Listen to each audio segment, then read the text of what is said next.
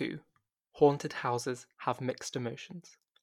It was seven o'clock in the evening when Ramon finally decided she knew enough to set off to Hillvale House to cure it of its poltergeist infestation. Though, based on, her, based on her research, she doubted that a poltergeist was what it was. She was already behind schedule as she dressed into her smart white blouse, black trousers, and her favourite red and white bomber jacket. Hurriedly, she checked she had bought her essentials, her notebook, her laptop, and her camera, and ran out the door, down to her pink Mini Cooper, and started to drive towards the haunted house. As she drove, she once again ran through her hours of research on the strange place, hoping it might give her an upper hand in the hours to come.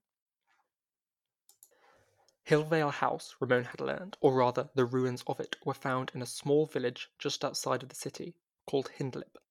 According to the newspapers, it had been 1963 when one Baroness Fury decided that Hindlip's elderly was suffering from a lack of housing and constructed Hillvale House as a solution to that. This was strange, because Baroness Fury, not properly a baroness at all, was an infamous astrologer and spiritualist who had never before expressed interest in palliative care. Interviews, rarely, interviews regularly quizzed her on where a charlatan like her had, had found the resources for such a project, but she invariably ignored the questions and focused on the benefits of an old people's home to Hindlip, pitched variously as a paradise for pensioners and a golden spa for our golden ages, and by the detractors as a sanctuary for the senile. Fury was adamant that Hillvale House would be the best thing that had ever happened to the village, and after its completion in 1966, it was, for a while. The finished house itself was a bit of an eyesore, and only increased the furor among Fury's detractors. Located where once the village park, beloved to many, had been, Hillvale House was castle like in structure. A large oblong stone fort rose about ten metres into the air, decorated with crenellations and gargoyles, the likes of which the residents of Hindlip had never before seen. It was said that this structure held the apartments for its residents, seventy seven in total, Fury said, as well as several lounges, a bar, and a cinema. Rising from the four corners of the central structure were four towering stone spires that would not have looked out of place in a fairy tale. Fury told the press that these held supplies for the residents of the home, which was as transparent a lie as anyone had ever heard. Nevertheless, the first few years of Hillvale House were a great success. While strange in structure, the place did provide plenty of first class housing at an affordable price for the old folks, and the first residents spoke well of their home. They said the facilities were accessible, that they were fun, the food was of a high quality, and the staff, whilst quiet, were generally helpful. Criticisms of Hillvale House began to quieten down, and the residents of Hindlip continued to live their life as before, until 77. Ramon squinted at the road ahead of her, chastising herself for forgetting her contacts. It was dark and had begun to rain faintly, which, whilst the perfect weather for a paranormal stakeout, made driving through these country roads no easier. She found herself wondering if any of the people living around here had felt what had happened at Hillvale House in 1977. The house had been at m- maximum capacity when it had happened. An earthquake in Hindlip. Nothing like it had ever happened before nor since. It had been in the evening when everybody had been inside, some at the weekly movie night and others in bed, and as such the fatalities had been high. First, the four great towers had fallen, crushing the garden outside and some parts of the upper levels of the building and towers had fallen, crushing the gardens outside and some part of the upper levels of the building. Repeating there. And then the roof had caved in, finishing off these upper layers, and not a few of the lower ones too. The entire place had folded in on itself, killing 50 people. The tremors had been felt miles out, and one farmer declared that their barn had tumbled in the tumult. Newspapers proclaimed that this place had been built on a different kind of rock from the rest of the village, and this had created stress on the ground which had led to the earthquake, and it was probably because of this that the now abandoned rubble and remains of the house were colloquially known as the House on the Rock. Of course, the residents of Hindlip took up the cry for the blood of Baroness Fury, the woman who had taken so many of their elderly from them, but she was nowhere to be found. She had lived on site, so the general consensus was that she had been crushed in the disaster, her body smashed beyond recognition but others argued that she had escaped at the last minute and eloped to Argentina. Ramon, for one, believed that Baroness Fury had died, and that it was her body that now haunted the remains of Hillvale House. As Ramon drove down a winding mud path, only minutes away from her destination now, she considered her plan. Paranormal investigation was not a fine art, she had found, and most of it just amounted to stumbling in with some equipment and hoping for the best, but she nevertheless found it useful to have at least a vague outline of a plan. Her aim for the weekend was to locate the source of the haunting, be that fury or something else, and halt its progress, which was what this business was all about. Ghosts were, more often than not, beings out of time, that is to say, individuals displaced from their own timeline. Sometimes these were dead people whose spirits had been shunted forward along the timeline, and other times these were living creatures from the past who had stumbled into the present, and this always caused great distress for the spectre in question, and the solution was always the same. Someone had to halt their progress along the timeline and gently nudge them back to their origin. People had such violent and grandiose images of paranormal investigation and the fixing of ghost problems, or whatever one chose to call it. Ideas of muscled up scientists bursting onto sacred land to slay demons and conquer the devil, but that was all testosterone filled nonsense fueled by inaccurate movies. In truth, it was a gentler affair. It was about coaxing the desperate spectre back to their original timeline to prevent further distress, both to them and to the individuals they were, more often than not, accidentally haunting. That was the case with ghosts anyway. With poltergeists and such, it was a less gentle affair, and thus Ramon desperately hoped that the spectre haunting Hillvale House was not a poltergeist. Squinting through the wind and rain once again, Ramon saw an irregular mishmash of rocks on the horizon and realized she was approaching Hillvale House. She checked the clock. It was nearly nine. That gave her a couple of hours now to get a general feel of what was going on in the house, and then she would sleep in a nearby B&B. She had already called ahead and made a reservation. The weekend then would be spent locating the ghost and pushing it back to its own time, all in time for her to be back home for a week with Rose. The perfect impromptu holiday after losing her job. She felt better already. Ramon had seen pictures of Hillvale House immediately after the 77 disaster and a few satellite pictures from Google Earth, but seeing it now, up close and real, shocked her. The place was rubble, still. It had been over 30 years since it had collapsed, and it seemed that in the time no one bothered to clear it up, and the place was freely accessible to the public, which made her wonder all the more why no work had been done on it. The four walls that had once surrounded the apartment still stood, though crumbled in places, but the roof was completely gone, its remains littering the floor of the complex on which now grew bushes and moss. Peering out the window, Ramon could see the outlines of one of the old towers, now fallen into the long grass like a tumbled tree. And she suspected the others were in similar positions. This was insane, she thought. It looked like the earthquake had happened just days ago. Deciding she needed a closer look, Ramon parked her car and hesitantly got out, eyes fixed on the rubble to see if there were any danger spots best avoided. Deeming it safe, she crept across the sandy lawn, what she assumed had once been used as a frontal parking lot, and approached what remained of the front door. Where there had once been an elaborate chantry section, now stood only a mountain of rubble and two massive, rotted oak doors, open ever so slightly, as if inviting a closer look at the calamitous mess that remained within. The doors bore memories of a long lost coat of paint. Flecks of blue danced across the peeling wood. Ramon asked herself again why this place had been left in this state. It was completely irregular, the letter had mentioned nothing so bad as this, and having read about the earthquake, she had simply assumed that the mysterious Priscilla A and her organization had retrofitted the place to make it more habitable. Now it seemed they had no plans to rebuild the house until the lingering spectre was gone. Through the gap between the rotten, once blue doors, Ramon could see a cavernous moor of brick, broken beams, and fallen timber, lit by the patchy moonlight that fell through the open roof. It looked like some of those ruined houses from Pompeii, preserved at the moment of disaster, and Ramon had a sudden fear about the bodies of the dead remained in this place. But no, of course not. She had specifically read about the rescue and burial process. She thought it best to collect her notebook before she went any further, so she could make preliminary sketches, and as she dashed back to her, car, to her car, she heard a great crash behind her. Looking back, she saw a cloud of dust emanating from where she had once stood. One more second there, and she would have been dead. This place is not Safe, she thought. Now, standing by her car, Ramon thought about what she was doing. Exploring an abandoned and dangerous disaster site on the advice of a mysterious letter. It was the kind of stuff she read about in books, not the kind of stuff that actually happened. It was stupid and dangerous, and she wasn't even thinking straight since she had lost her job. She should just go back to her car and get the hell out of here, back to her mother's where it was nice and Ramon. She said aloud to herself, Ramon, you're panicking. She took a deep breath. This is going to be okay. She felt a bit calmer. You've had a horrible day, but from here on out it is all okay. No obligations to anyone but yourself. Calmer still, she smiled. It was good to say these things aloud, to remind herself of her situation and the stakes, to ground herself. Just stay away from falling bricks, she finished. Then she retrieved her notebook from her bag, locked the door again, and walked back to the house, or what remained of it. She would be in and out in no time. All she wanted to see was what it was like in there, and where the ghosts may be found.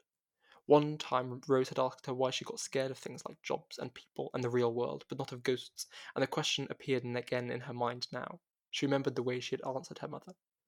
Ghosts can look scary sometimes with their chains and screams and whatnot, but all they want is to get home, and that makes sense to me.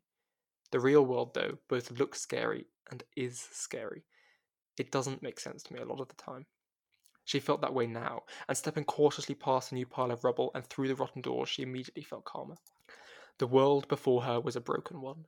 She was in the remains of a large semicircular room, and it was filthy. To her left lay what she guessed was a welcome desk, splintered down the middle by a metal bar, and to her right was a wall that had collapsed inward, perhaps leading to a storage room, Ramon guessed based on the hundreds of tins she could see therein. She looked up to assess the safety of the place, and saw only open sky where the roof had once been. As long as she stayed away from the edges, she should be fine. On the opposite side of the room, there was a door which she could see an endless hall through. Likely where the residents' housing began, but she decided to root around this room a bit for now. Ramon approached what she thought was the welcome desk and saw something. A figure in the darkness behind it. She grabbed her torch from her pocket and quickly shone it towards the thing and saw a towering, ornate portrait of a woman who looked most displeased. The face had been painted in a permanent frown, black hair pinned back severely, eyebrows slanted forever downwards, mouth puckered, and eyes staring. This was the very image of severity, and Ramon knew that it was Baroness Fury. Our patron, read the placard beneath it. May God grant her haste and felicity in her charitable pursuits. Ramon made sure to remember that face, just in case she encountered it again in a more spectral form. Next, she circled around the back of the welcome desk and found a time capsule. Two giant typewriters sat on either side of the desk, one of them badly damaged by the falling strut, and between them were littered papers, cards, and notices, all listed with the same date November 17th, 1977, the day of the earthquake. They had been sheltered under a wooden ledge, which had no doubt protected them from the elements, preserving them all this time only for a woman who had just lost her job to find them. Glancing upwards again to confirm she was in a safe position, Ramon then picked up the nearest piece of paper. Gladys Howard, it read. Relatives permitted a visit, November 19th. She picked up another one. Percival Thompson, it read. Health deteriorating, contact next of kin, and next to that, two question marks. Then Ramon noticed a piece of paper still stuck in the left typewriter. She eased it out, careful not to tear anything, and read Miriam Bluebell. Night terrors. Conflict with carers. Refuses companionship. With a shiver, Ramon realized that this had been the last thing written by the secretary at this desk before the world had fallen in on it. In fact, the leather chair on which they had no doubt been sitting had slid just to the left of the desk, though it was now little more than a wire frame. All of this untouched, Ramon could not believe it. Surely someone must have considered investigating the ruins in the last thirty years, or a drunken group of teens might have dared each other to sleep over in the wreckage, but no, everything was as, as, as it had been. Either the people who knew about the place thought it too dangerous, did not care about it, or, and Ramon suspected this was the case, they were too scared. Ramon carefully walked across the atrium, avoiding sharp bits of rocks, and poked her head into the storage room. Nothing, just heaps and heaps of food tins, tomato soup, beans, something called Tommy's Best Spaghettios. Wow, they really treated the elderly here. The only place left to go was down the hallway and through the residential area. The pathway to the door was littered with timber and struts, and Ramon climbed over it, reaching the door to the corridor. She supposed that either she reached the door to the corridor. The debris must not have hit hard enough to crush the segment, no surprise as there were several identical floors above it. Ramon knew from the floor plans, unlike the atrium which had been completely exposed. She supposed that either made this section far more dangerous, at risk of collapse at any moment, or far less, and seeing as the place had held up for thirty years, she thought it would hold up for at least thirty more. God, Priscilla and her lot were going to have a hell of a job cleaning this place up. Ramon shone her torch forward and illuminated the endless corridor before her. One long carpeted road snaked before her, walled on either side by legions of doors. This was not a homely place, Ramon thought. This was a cheap hotel suite, and she found herself feeling sorry for the old folks who had been shipped off here by their families. There was a door every five steps, the first of which were to her immediate left and right. The doors were identically white, each with a tiny bronze letterbox and a printed number and a name on the door. To her right, one, George Darnell. To her left, two, Cassie North. The, pris- the doors were pristine, as was the carpet and the walls, a stark contrast to the apocalyptic rubblescape outside. At least these places last, she thought, and put her hand on the door handle of room two. It did not feel right. It was not the coldness that suddenly swept out all around the door, nor the faint murmuring she heard from the other side, no. It was the sudden feeling that the door must not be opened, that something unlikely, something unpleasant, something unreal squatted only a metre away, separating her by nothing, from a, separating her with was nothing but a thin wooden panel. Ramon looked down at the foot of the door, still gripping the handle. There was a gap at the bottom of it, and from it spilled a faint, quaking shadow, as though something on the other side was swaying, waiting. Ramon snatched away her hand.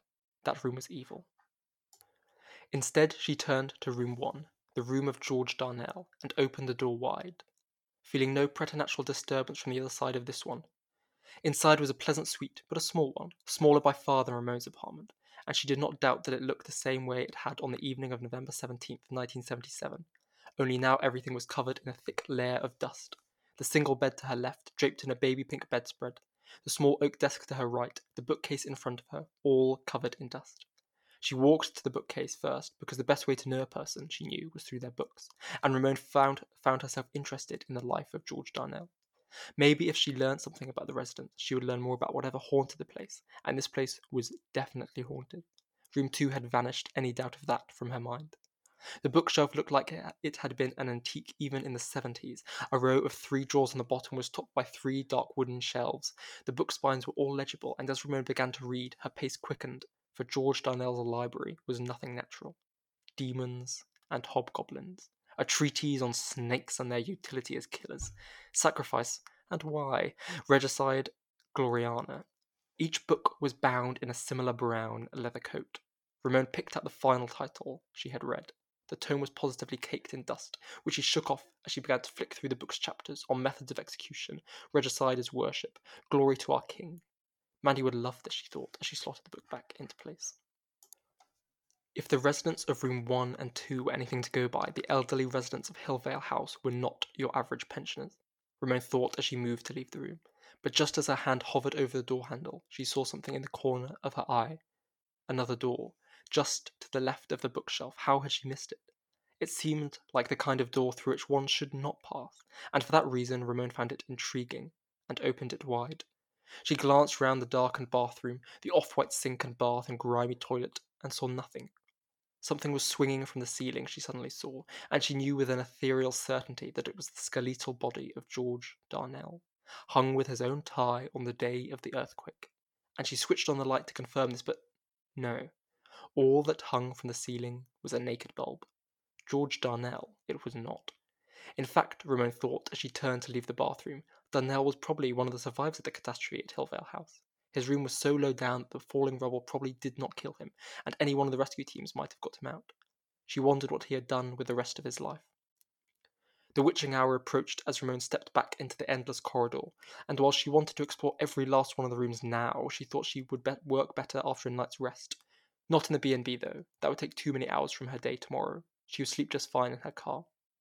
What a day it had been.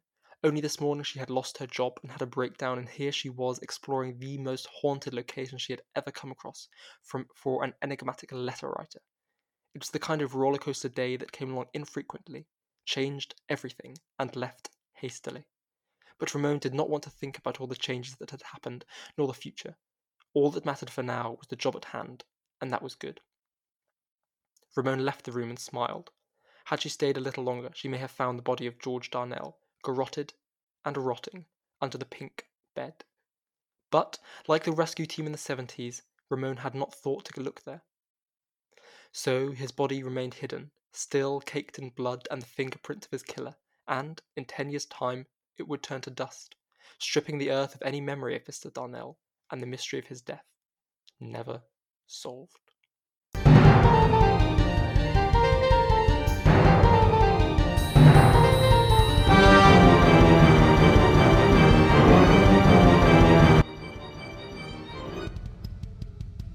Thank you for listening to Queer Happenings. Be sure to check us out on Instagram at Queer Happenings Investigations and drop me an email at queerhappenings at yahoomail.com.